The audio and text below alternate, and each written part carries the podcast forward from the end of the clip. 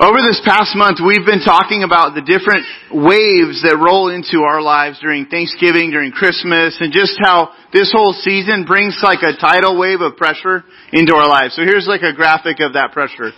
We feel all of this pressure surging in from these different places, and it can feel kind of like a tidal wave. And so we've been looking at God's guidance just on how to deal with some of the stress and the pressures of this season. And uh, just a few, just a quick review. There, there's pressure that can feel like demand. There's a wave of demand where there's all of this, you know, pressure pushing down on us from expectations that come with the season, just demands that come from the season, and it can really hold us down if we don't learn how to see things from God's perspective. A couple weeks ago we looked at the wave of comparison and how when we look around at other people, we get kind of egged on to uh, do things that we probably really shouldn't do, like this guy who's dropping in on a wave. It looks like a frog. That's a person on a bodyboard dropping in on a wave because there's there's spectators on the beach when the wedge this this break in Newport Beach gets really big. It attracts you know hundreds of people to the beach. It causes people to look around in comparison and think, I want to be a star, and so they drop, and some of them get hurt. And so we looked at how, how, do we deal with envy and jealousy. Really, that's the, the comparison issue that comes up.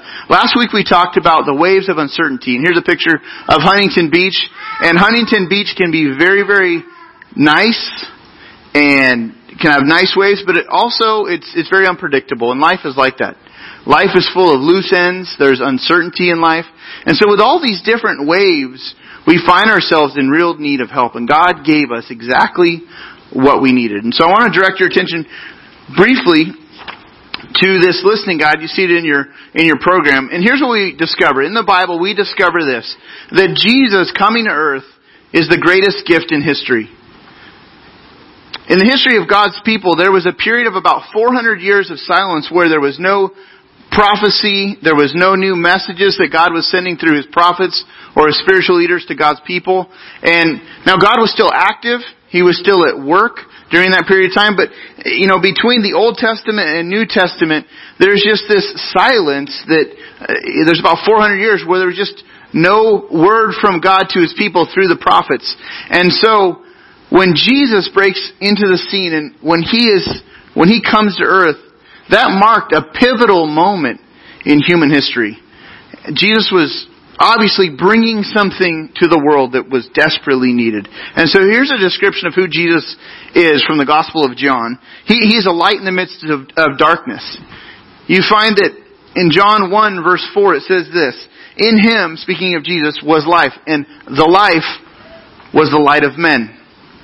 See, life is, is mankind's, it's, it's our most important asset the life that we have. And so the fullest life is found in Jesus Christ. Verse 5 says this, that the light shines in the darkness and the darkness has not overcome it. And so when God sent Jesus to the earth, it was like a light breaking through the darkness, breaking through the silence. And so no matter what we face in life, uh, this, as we turn to Jesus, we actually find that we get help from God that will not fail. He, he sheds light onto our life.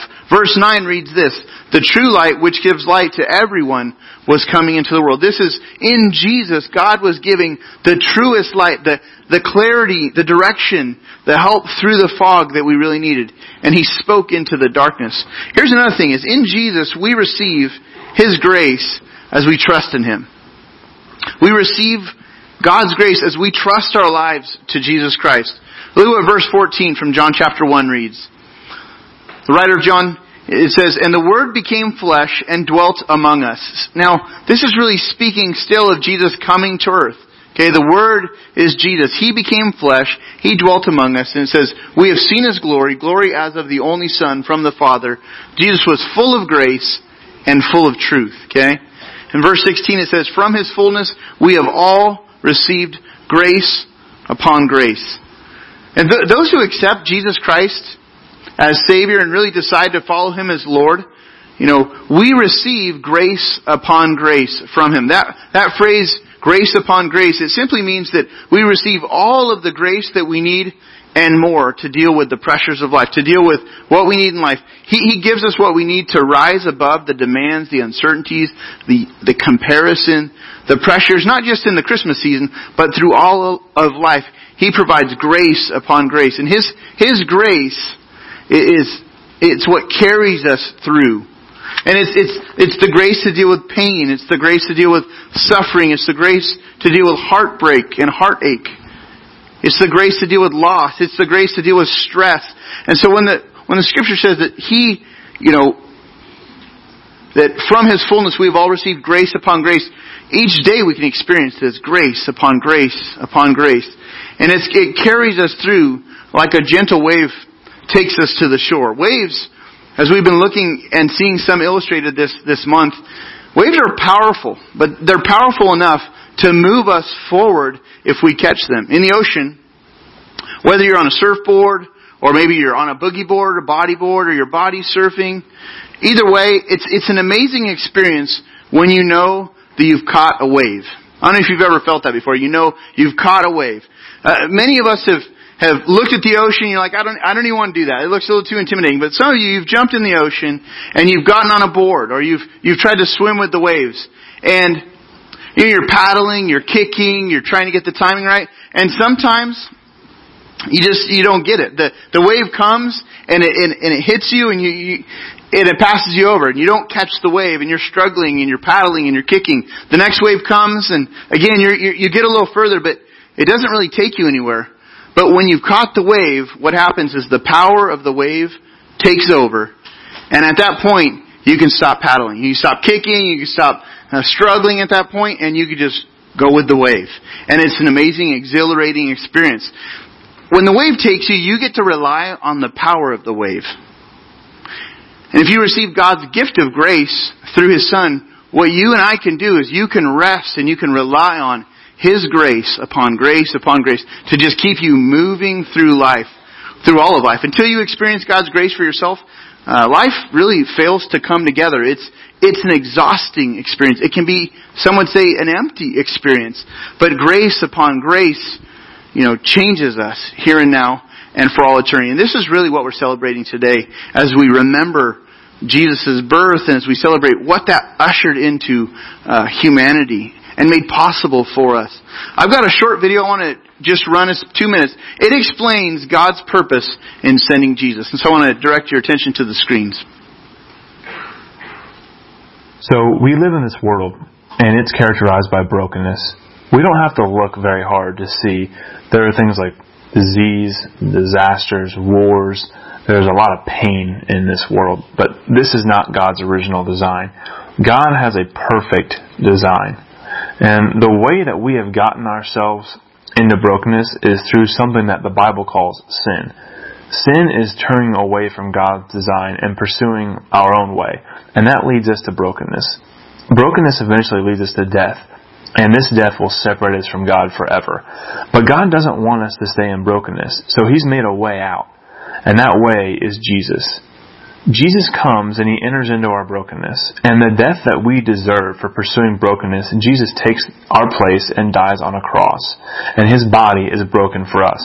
And three days after He dies, He rose from the dead and He made a way out of brokenness. And people try many things to get out of brokenness, things like religion things like success or relationships, education or drugs and alcohol. But none of these things can get us out of brokenness. The only way out is Jesus. And if we turn from our sin and believe that Jesus died for us and rose from the dead, we can leave brokenness and grow in a relationship with God and pursue His design.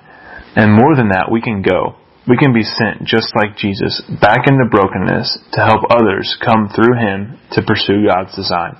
Now there's two types of people in the world. There are people that are pursuing God's design, and there's people that are still in brokenness. We have to ask ourselves, where are we? So where do you think you are? So pause for a moment and just answer that question. Like, where do I see myself? Am I living out God's, you know, plan and Am I experiencing God's design? Has, have I already yielded my life to Jesus Christ? Or, or am I still separated from Him in my sin? The scripture says that when we were dead in our sin, so when we find ourselves, eh, you know, before knowing Christ, we find ourselves separated from God. We're, we're struggling, not just to put life together, but, but we have no real hope for eternity. We, we have a, very, very challenging time putting life together here and now. And so the offer that Jesus brings is grace. He wants to, through His love and kindness, Jesus offered up His own life for you. It's, it's the most amazing gift. That's why we've sung the song Amazing Grace. It's that most amazing gift that we can receive. If you've never yielded your life to Jesus Christ, uh, we would love to introduce you to Him. We would love to clarify what it means to follow Jesus. We're not going to try to put pressure on you to do that uh, before you're ready. Uh, but many people have come to our church through the years, and some of you, you know, you came and, and God started drawing your heart and at a certain point you, you said yes to Jesus and you began to follow Him with your life. And so if you're at a point where you'd like to learn more about that and really have someone clarify what does it mean to become a Christian, uh, we like to do that with you. On the back of your connection card that you find in your program is a box on the back side. It says contact me. I'd like more info about following Jesus for the first time. If you check that box and drop it in the offering basket, uh, our staff will follow up with you. We'd love to have a conversation and clarify. Here's what the Bible says it means to be a Christian. We like to define that from the scripture and just dialogue with you. Um, and so, if you want to talk to somebody today, uh, we, we want to just let you know our staff is available at the guest information table. So if you'd like to visit with someone today and just say, you know, I'd like to learn more about becoming a Christian, you could stop by our uh, and visit with any of our staff, and we would love to help clarify what that means. Again, we're really thrilled that you came to uh, be a part of our family Christmas service. It's been a lot of fun. I want to uh, invite our worship team to join back on the stage and let's pray together. Father, thank you again for your work that you've accomplished through Jesus. Lord, thank you for this gift that you gave and how we can experience a whole new life in Christ. God, I pray for each person here, Lord. I, I, I pray that as we evaluate where we're at with you, we would, you would speak to our hearts, Lord. Pray for, for those that already know you, I pray that you would establish us even deeper, Lord, in our understanding of who you are. Help us to grow, Lord, in our understanding of you and continue to respond to you each day, Lord. And for those that are here that are still in the process of considering what it means to be a Christian, Lord, I pray that you would continue to draw their hearts, Lord. And I pray for conversations that, that would go on. Um, Lord, I pray for clarity and just understanding um, from your work in, in people's lives, Lord. And I pray, Lord, for just uh, us as we prepare to celebrate Christmas this upcoming week. You prepare our hearts, Lord, for this the meaning and true significance of this season. Help us not to be swept away, Lord, with um, the busyness and uh, just the uh, the way the world has captured this uh, season and gotten us really at points very sidetracked. And so, Lord, I pray you would keep turning our hearts and directing our focus to you. Thank you for this time. In Jesus' name we pray.